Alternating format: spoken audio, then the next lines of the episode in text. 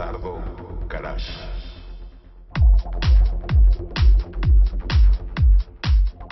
Este, ¿Qué tal? Hola a todos, bienvenidos aquí a Dardo Garage. Aquí está Alejandro Chávez. Y bueno, pues hoy tenemos un invitado de lujo. Aquí está Ubaldo Solano. ¿Qué tal, Ubaldo? ¿Cómo estás? Hola, muy buenas tardes. Este Alejandro, pues acá saludándolos a ustedes, a su gran revista este, innovadora y digital Dardo Garage, desde la ciudad de Puebla. En lo que, este, y gracias por la entrevista y esta amena charla que esperemos que así sea durante este tiempo que nos Claro. permita regalar. Claro que sí, como lo dijo Osvaldo, bueno, acá de nuestra parte estamos transmitiendo desde Guadalajara, Jalisco, ¿verdad? Pero Ubaldo está allá en, en Puebla, la gran este, ciudad, ¿no? Ahí en el estado de Puebla, donde hay tantos este, negocios y bueno, pues muy, muy importante ahí, tanto históricamente como económicamente.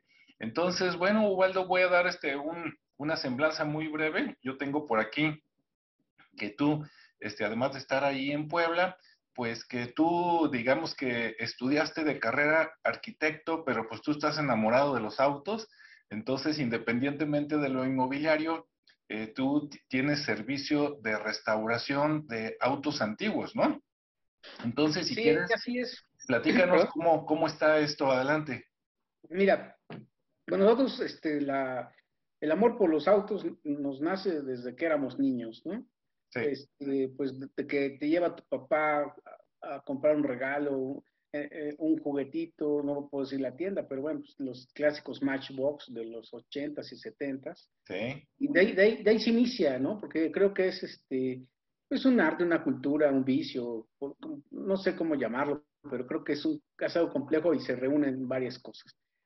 Y a partir de ello, pues la ilusión de estar viendo los autos acá en la ciudad de Puebla, pues siempre hemos tenido un marco muy grande de automóviles antiguos. Eh, también tenemos mucha este, imagen y siempre mucha presencia por la planta de la Volkswagen. sí, Y eso hace que muchas marcas vengan a la ciudad. Este, pues ha, ha estado acá pues de la Renault, de la primera generación, esta segunda. Eh, hubo un momento en que el señor este, Martin Josefi eh, puso una filial de venta de autos premium, donde venía la Ferrari, la Lamborghini, eh, la Maserati, ¿sí? Este, y así autos de alta gama, ¿no?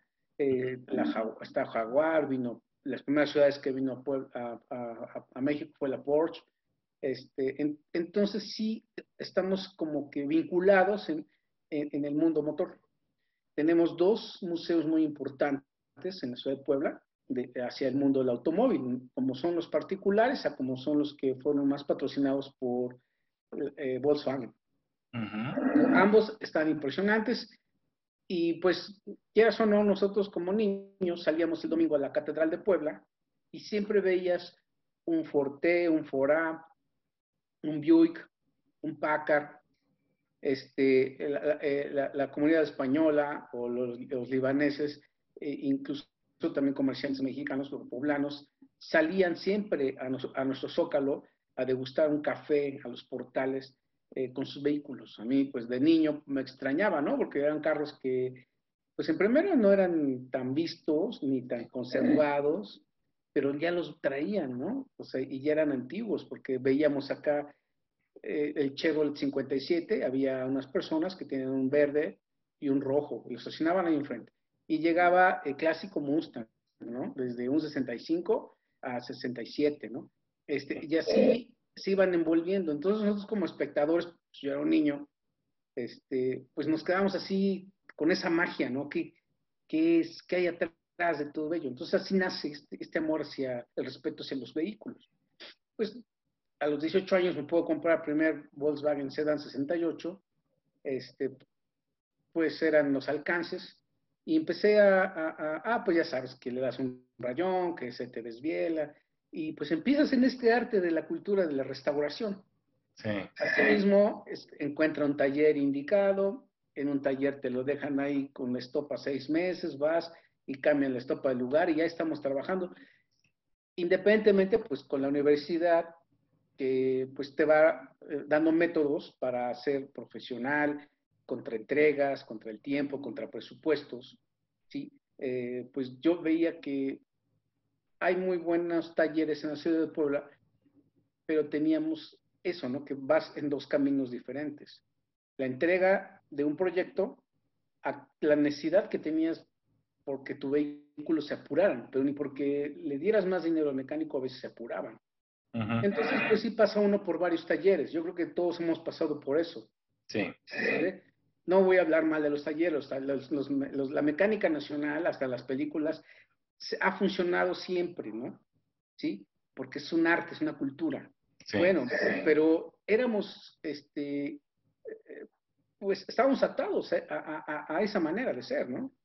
llegó un momento en que empecé a ver talleres un poco más serios, con otras capacidades, obviamente con otros costos y solamente para un círculo muy pequeño, ¿sí? para un, perfil de gente eh, de, diferente nivel socioeconómico, en donde veían otros, otros coches. Entonces empezamos a ver en la ciudad de Puebla réplicas del Cobra. Este, venían también mucho porque se amplió bastante las carreras aquí en Puebla a partir de que se agrandó el óvalo del Autódromo Hermano Sabet. ¿sí? y antes hacían en, acá en lo que llamamos el Cerro de Loreto y Guadalupe, donde está este, pues el fuerte, ¿no? Que nos hace famosos por la batalla del 5 de mayo. Ahí en las carreras. Entonces veías, eh, a mí no me tocó verlas todas físicamente, una chiquita ahí, pero eran los chavos, vamos a decir, fresas de los 70, 60 y llevaban el Gordini, ¿sí? ya venía el Fiat Gallo, toda esa era, ¿no? Que, a mí me contaban, ¿no? Entonces me ilustraban bastante, ¿no? Yo no pude vivir esa época, ¿no? Eh, me tocó a mí ya, más que nada, las primeras carreras en forma de cuando se abrió la Pony, acá en Puebla, que corría el Volkswagen, que llegaba manejando un señor, ¿sí? Bajaba su caja de herramienta del cofre, igual un Caribito, una Brasilia, este, un Datsuncito, este, eh, y pues lo llegaban manejando, bajaban sus cosas, no había el, servicio, pagaban su track day y a darle. Y así empezaron las carreras. Después habían repartidos por rallies. Pero pues lo único que podía acercarme era las carreras. Bueno, veía los coches, pagabas luego la entrada a verlos, de, sea carreras, sea motos, como sea, el mundo motor siempre ha estado activo en la ciudad de Puebla. En muchos niveles, edades, gustos, géneros, todo, ¿no? Empieza a introducirse la mujer a, correr autos, acá hay también personas, mujeres ganadoras poblanas, muy reconocidas ya nacional internacionalmente. Este, está ahorita una señorita Majo Rodríguez, estuvo Blanca Lila Ibarra también, que es este, cronista este, de un importante canal de televisión acá en la ciudad de Puebla. En fin, pues sin querer te empapabas porque te gustaba el coche. Así es. Poco a poco fui cambiando de vehículos con el proceso de la construcción. Y mis clientes decían, oye, qué bonito coche, ¿dónde la conseguiste? Pues tuve un Dart 77, un, un Chevelle 72, este, durante la universidad, ¿no? Y eran coches que pues eran baratos todavía. Sí. Un Malibu este, 70, eran baratos, seis cilindros con estándar. Este, pero eran raros, porque la gente ya, ya no estaban de moda. Estaba de moda la, nueva generación del Phantom, el, el Speed, otra gama de vehículos, ¿no? Pero pues era para lo que alcanzaba. Claro. yo ya tenía trabajo, después logro adquirir una, una panel 1960, que, que la tengo en fotos ahí, en color crema con naranja, pues le pusimos la llantas anchas, los rines tipo progresivos, la bajamos lo más que se pudo, le arreglamos un poquito más el motor, ya, ya tenía más economía, pero eh, fue un momento en que volvió el boom, que se volvió famoso el boom de la bochomanía. ¿sí? Y creció a nivel nacional, impresionante. Revistas, programas, eventos, este, y fue un parteaguas para dividir lo que era todavía un auto eh, de los 70s y 80s modificado y fue el primer auge para el tuning. ¿Sí? Porque antes las modificaciones no estaban tan exóticas. Sí. Se respetaba mucho, ¿no? y ya el que tenía un carro importado, pues era diferente, porque también hubo una pequeña recesión de importación de autos en los ochentas. Sí. En, este momento, este, ¿tú ya tenías, digamos, un, un, taller, ya dabas ese servicio o todavía no? Pues eh, lo, que, lo que hacía yo es que mis clientes me pedían de favor que los ayudara a vincular un taller en donde pudieran tener un coche que les entregaran al 100%, porque todos teníamos ese problema, que teníamos que llevarlo al eléctrico y de ahí, pues los fantasmas o el duende le, quitaba alguna pieza, ¿no? El, ojalatero, este, y luego el mecánico, y con el cinturón, pues ya lo rayaban. Entonces realmente nunca podía sacar a veces un proyecto completo para un estándar en general, ¿no? Alguien que sí ya tenía ese tipo de talleres lo hacía a alto costo. Entonces era otra gama. A partir de ello, un día, pues en, el proceso de mi construcción, llevaba yo mis carritos y me dicen, oye, mira, ya no quiero tener problemas, no tengo el tiempo para estar lidiando, me gusta cómo arreglas tus coches, no sé con quién los lleves. Y te entregamos las llaves, sí, acá está el primer coche que me dieron. Aquí está y devuélvelo ya, ya listo. pero, pero yo como arquitecto, ¿no? Sí. Pero, pero me dijeron, ahora entrégamelo porque yo ya no quiero estarme peleando y veo que tus carritos pues los vas arreglando, pero no me quiero estar enojando con nadie. Bueno, entonces, para mí, la, pues eso algo complicado fue porque tenía yo que canalizarlo a los talleres que no me habían quedado mal. Sí. Sí, porque montar un taller y yo tener que estar cuidando trabajadores, mano de obra, pagos, nómina, eh, presupuestos, yo empecé a meterme un poco a ayudar a los talleres mecánicos que se dejaban, porque el maestro me decía, es que no me sale con este precio.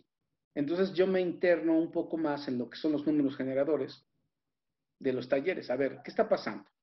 ¿Por, qué no, ¿Por qué no resulta tu, forma de trabajo? ¿no? Y los escuchaba, ¿no? No, es que fíjese que pues agarre ese trabajo, que porque por necesidad, pero tengo ese proyecto y ya agarré de aquí, ya, a ver, no vamos a hacer esto, con mis proyectos no vas a poder hacer eso.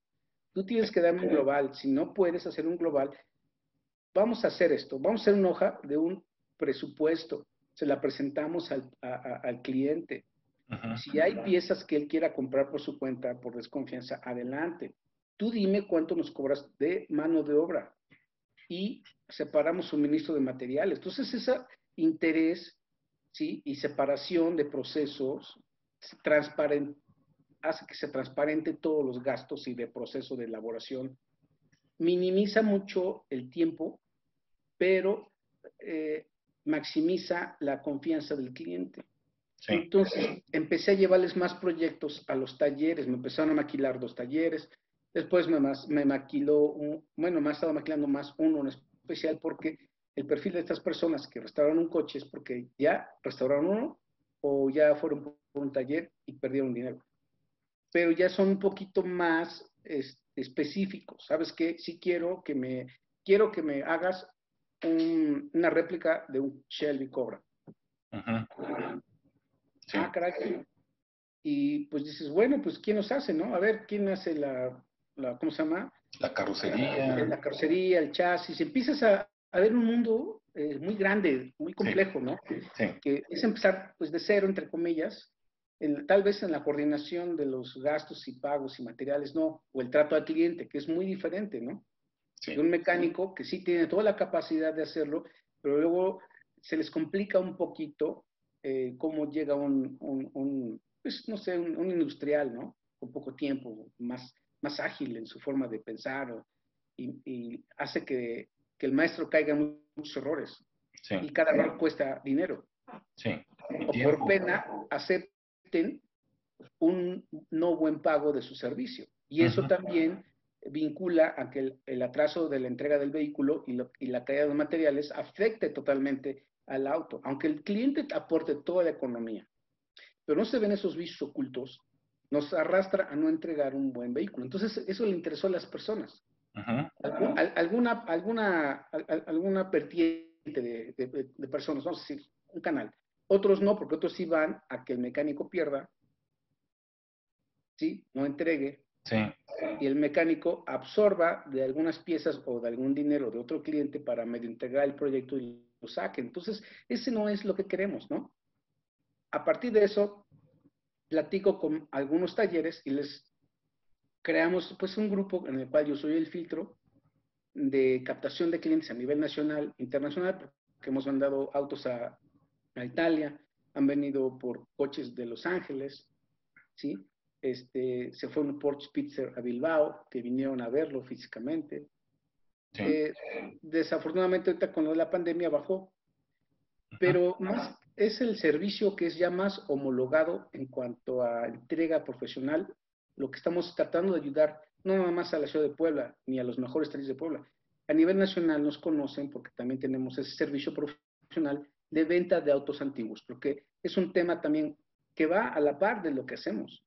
¿Por qué? Porque, oye, mira, mi papá está muy grande o mira, me voy a casar, ayúdame a vender un auto antiguo. Es, una, es diferente a un auto comercial. Sí. Porque el auto antiguo es un capricho, no es una necesidad.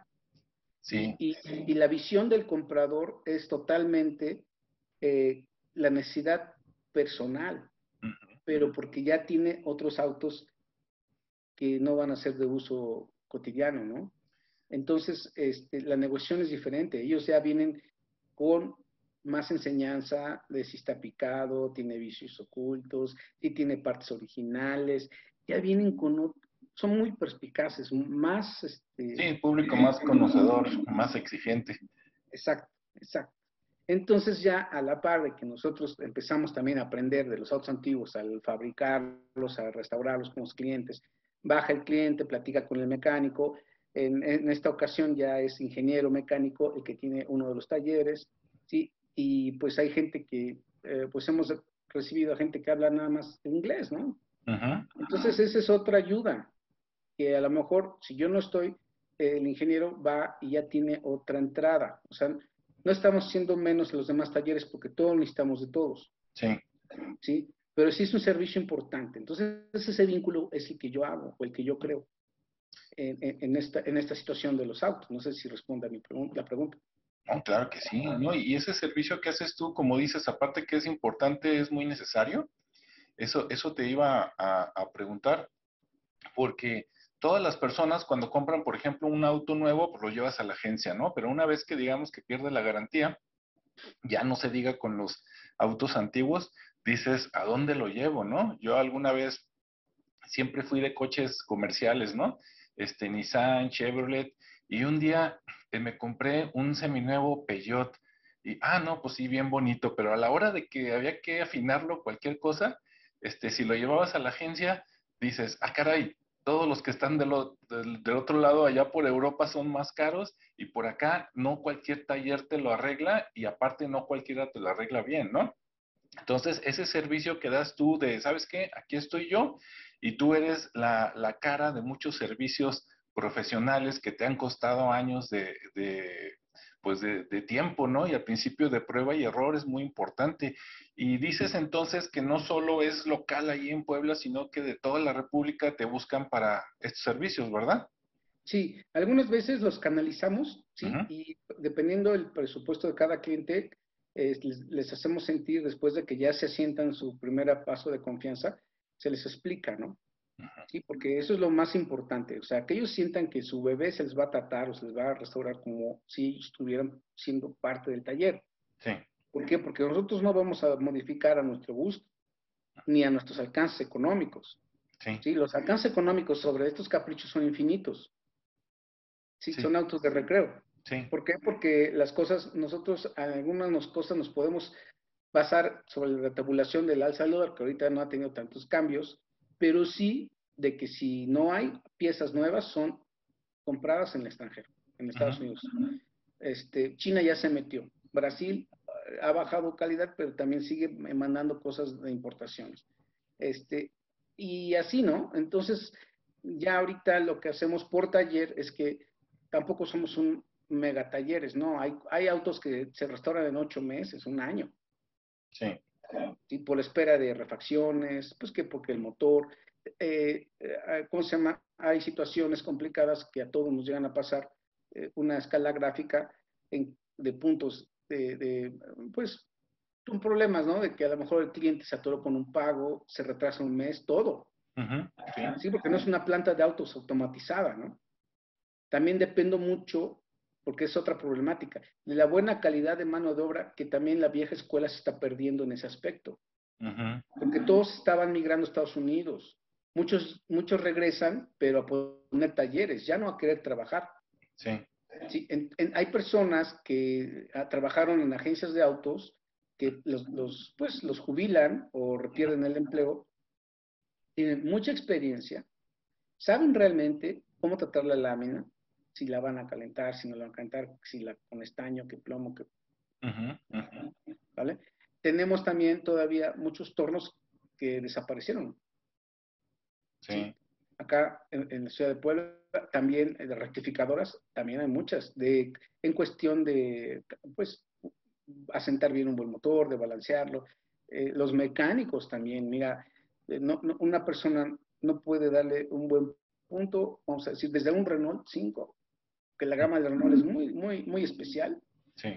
Autos, como dices, de un Peugeot, los antiguos, ¿sí? Este, de los Datsun, también, no creas que es tan fácil, ni siquiera conseguir ya las piezas. Ahora, consigue un mecánico de la vieja escuela que te lo ponga a punto. Bueno, pues, tiene que ser o el hijo, o el sobrino, o el que fue el chalán y ahorita ya es maestro. Sí. Y búscalos. Entonces, como el medio sí es muy pequeño, ya sea en cada estado, a nivel igual, ya como que saben cada quien qué maestro. Pues sí, pues el maestro tiene 10 o 20 coches esperándolo. Sí. Y, y, no es lo mismo afinar un auto, a lo mejor que vas a decir hasta un simple bocho, que también ya mucha gente no le mete la mano al, al motor del sedán, el platino y el condensador. No, es que muchos, los puristas, y le cambio el distribuidor electrónico ya no es lo mismo. O sea, ¿y quién te entiende eso? A lo mejor ustedes o nosotros sí podemos escuchar de tan, vamos a decir, de motores sencillos. Sí. Pero hay gente que tiene un LTD, eh, hay gente que tiene el Mustang, que tiene el Chevrolet, que si el motor, que si cambió, que si el el, el, 289, que es el 302, que el 350, 351. Uy, es un mundo. Pero vas aprendiendo, esto es como la universidad, te dan los métodos, pero la arquitectura se aprende durante los años. Claro que sí. Y la mecánica igual. Y pueden pasar dos generaciones y sigues aprendiendo. Eso es lo bendito de la mecánica, del mundo motor. Ya, ya vemos motos, náutica, aviones, autos. Sí. Involucrado en ello, pues empieza a conocer eh, los grupos, ¿no? Los famosos clubes. Sí. Que todavía han existido. Pero vamos cambiando, rotando por edades, por modas, por gustos, porque eh, por, egos, que es lo que más destruye todo el automovilismo a nivel nacional. Y entro a los mundos de las motos, a las pistas más específicamente. Dejo un poco unos años lo que es los autos, me meto mucho a lo que es el motociclismo de pista. Eso nos hace viajar un poco. Fuimos a ver a Valentino Rossi, a Jerez de la Frontera, a Francia, y es otra cultura, total. ¿Sí? Es otro mundo, pero diferente.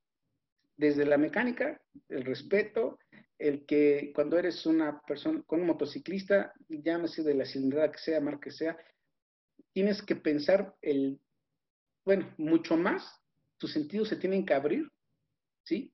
Y te, ayuda a mejor manejar el manejo de control de autos, porque la moto no tiene eh, margen de error, el auto todavía. Entonces se, hace muy bonito todo esto, ya eh, este, algunos accidentes, etcétera. Y sigo yo en el mundo del trabajo y nos, nos vuelven a decir, oye, ahora hazme un Porsche Speedster. Es que fíjate, fue como enganito, perenganito, tienen trabajo, pero no nos dan, la entregan. Sí, es, esa, esa parte que comentas aquí es muy interesante. Digo, es, tan amplia que yo creo que vamos a tener otro, este, otro programa contigo para que nos expliques eso. Pero ahorita, antes de terminar, pues cuéntanos para todos los que nos están escuchando, este, cómo te pueden encontrar, dónde te buscan, Ubaldo. Mira, nosotros acá estamos en la ciudad de Puebla, Restauraciones Dos Soles.